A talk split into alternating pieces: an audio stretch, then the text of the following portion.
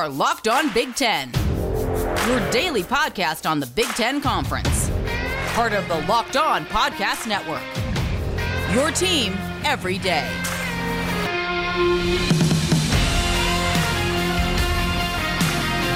Welcome to Locked On Big Ten. Everything you need to know about the Big Ten Conference every single weekday. Alongside our Wednesday co host, Asher Lowe of the Locked On Badgers podcast, I'm Nate Dickinson. And I want to start by talking to Asher about what was the biggest game of the weekend, at least for the Big Ten. Most exciting game for sure Wisconsin and Penn State, Asher. I, thought about, hey, we could get to everything that went on in the conference, but I, need to ask you about your Badgers at least first. What do you feel like the first reactions were after that first game, in which it was sloppy on both sides, but your team ended up 0 1? Yeah, I think that um, it first of all, it doesn't mean that much in terms of where this team wants to be. Uh, Big Ten West games mean a lot more than Big Ten East games. Non-conference games mean even less. But a loss here doesn't exactly end the season. I know there's kind of a thought in college football that sometimes one loss ends your season, and that's kind of a complaint some people have about the sport. And this loss definitely doesn't end Wisconsin's season. Uh, the path to Indy is still pretty easy and clear. Uh, nothing in the Big Ten West that I saw uh, really change that from week one uh, to what it'll be going forward. Uh, but in terms of the game itself, I think that you saw a lot of the issues we saw offensively last year come back. You saw some really good things, some really good things defensively. You saw Jack Sanborn be at an all all time different level. Like he he looked like the best linebacker I saw in college football. I didn't see a better one watching games. I didn't watch every game, but uh, watching games all Saturday, I didn't see a better one. Um, and you saw Penn State secondary really show up uh, in the red zone. They were awesome in the red zone. And you saw just a couple mistakes decide a game that I think was always going to come down to one possession, always going to come down to a few points. It's why we kept telling you all week on Locked On Badgers last week to take Penn State plus five and a half or plus four and a half, whatever it was. Uh, ben and I were both on that because we just felt like this game would be a one possession football game and rather have some points. And it was a one possession game. And listen, like the football is a sport is very luck based when you have two teams that are pretty much even going up against each other in a one game scenario. And if Wisconsin hands the ball off correctly twice, they probably win the game. They didn't. Uh, you can definitely say the same about Penn State though on the other side. Like if if Sean Clifford completes what was by college standards an easy throw to um uh, I'm blanking right now, uh, Jahan Dotson.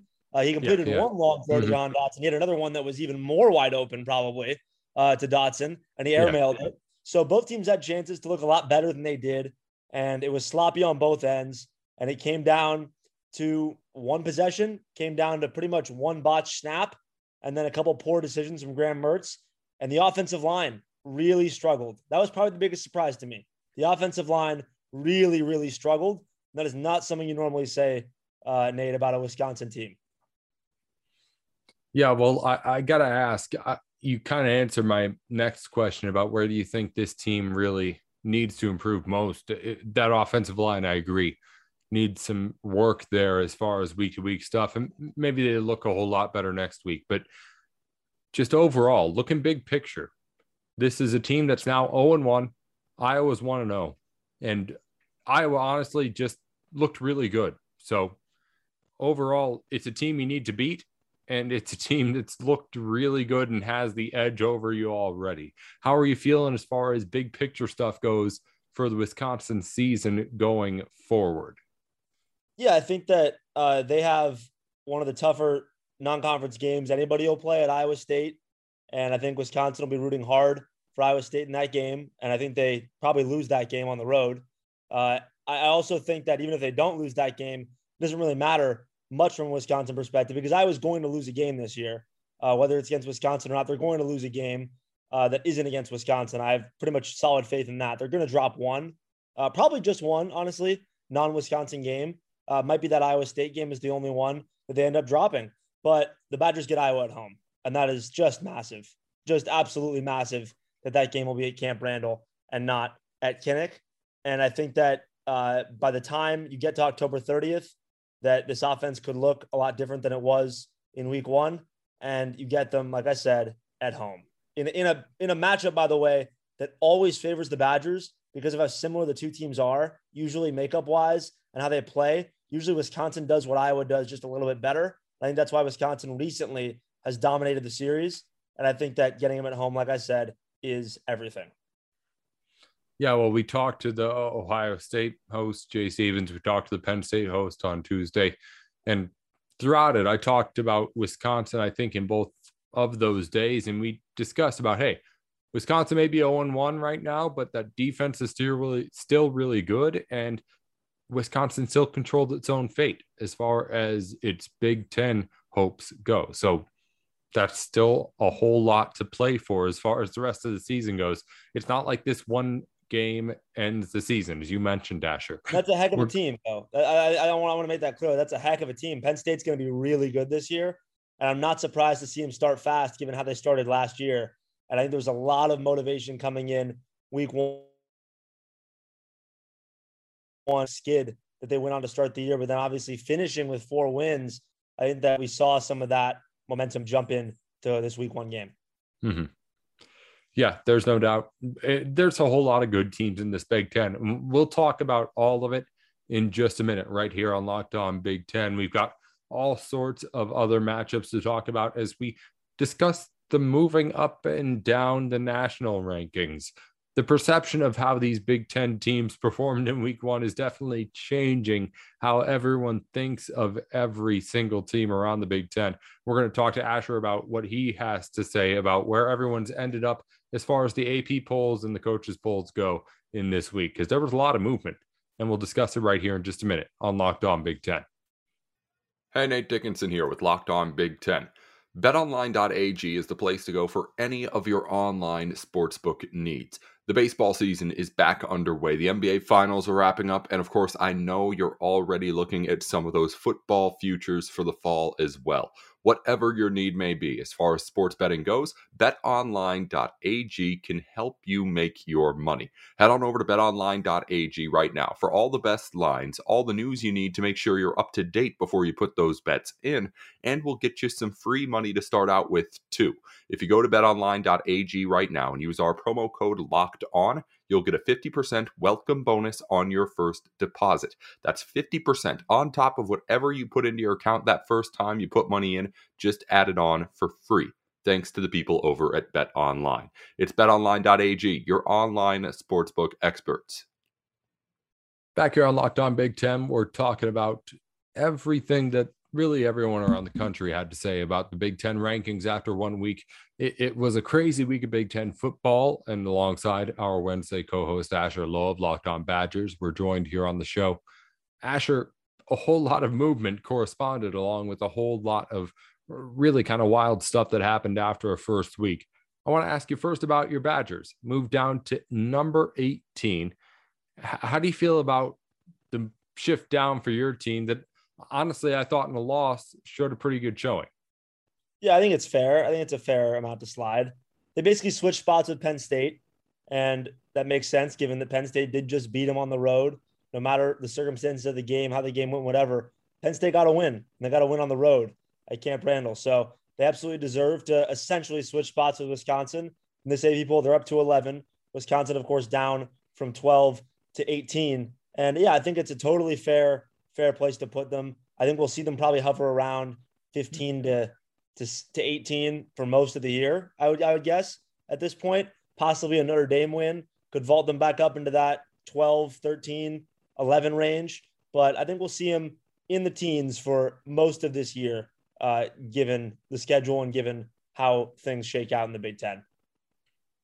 Like we said already, Wisconsin's going to have plenty of chances to prove that it's a plenty good football team with the schedule the rest of the way in the Big Ten. Let's move on to the teams that did end up moving up after looking good in that week one here in the conference.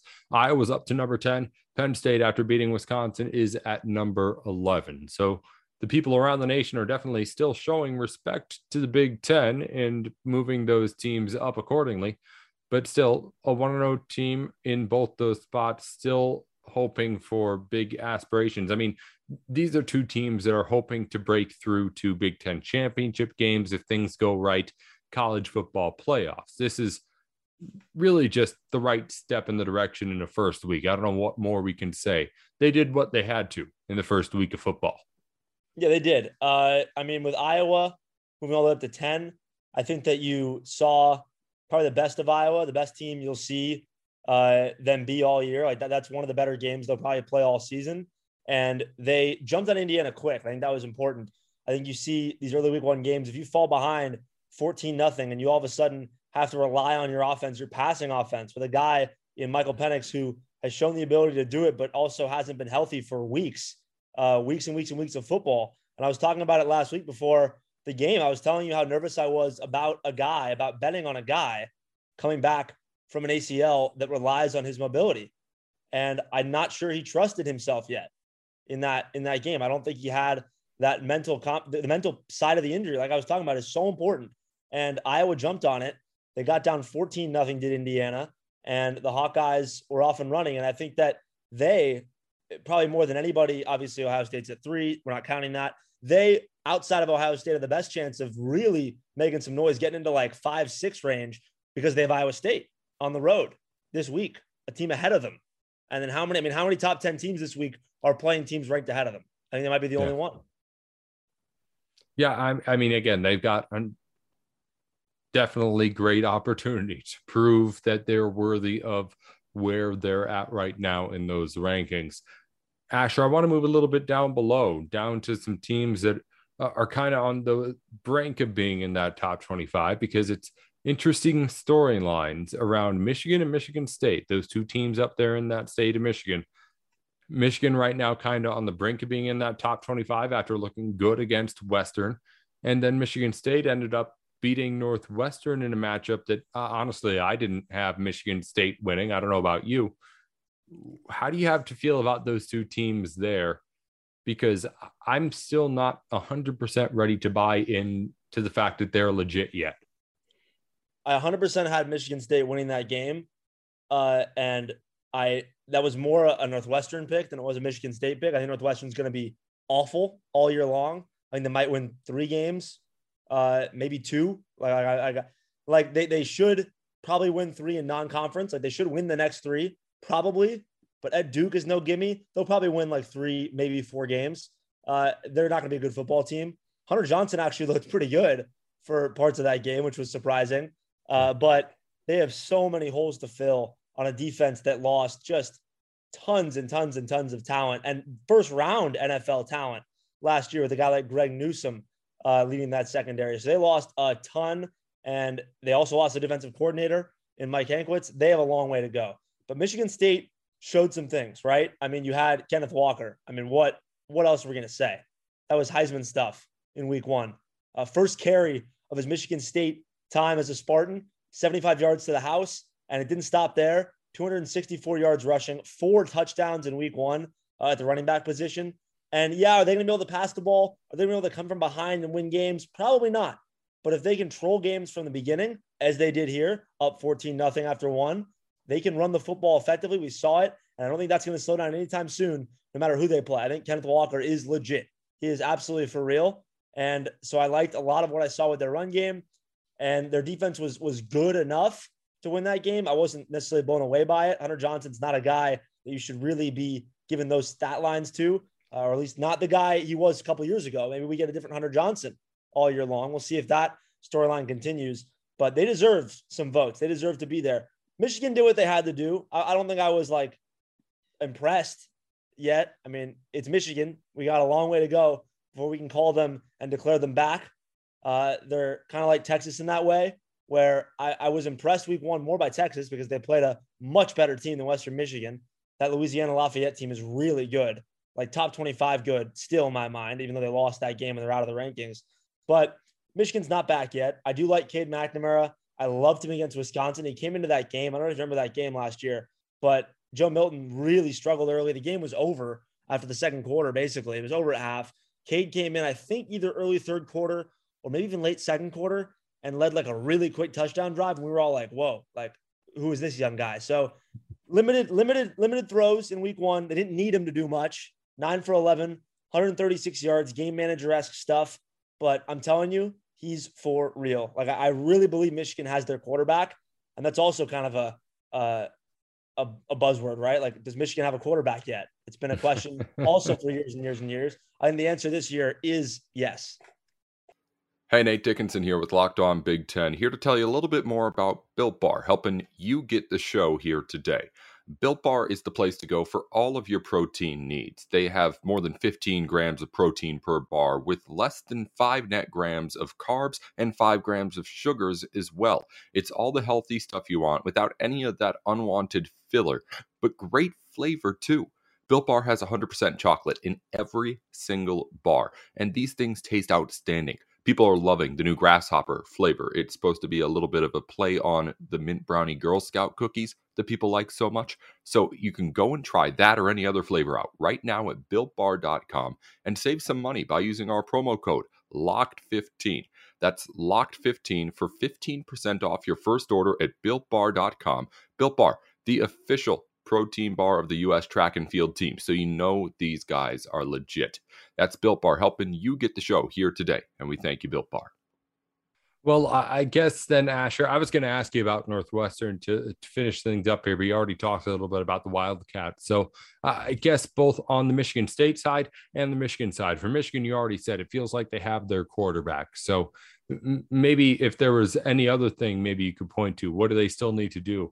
But on the Michigan State side, what would you say the Spartans and the Wolverines still need from you in your head to be able for you to really buy in, to be able to say that these teams are going to be able to compete again in the Big Ten like they have been able to, say, four or five years ago when they were able to be in the rankings in the way that we remember? So Payton Thorne was good in week one, but I have to preface that by saying what I just said about Northwestern's defense I don't think it's going to be anywhere near a normal Northwestern defense in a solid year for them. A last year's Northwestern defense, uh, a 2018 Northwestern's defense.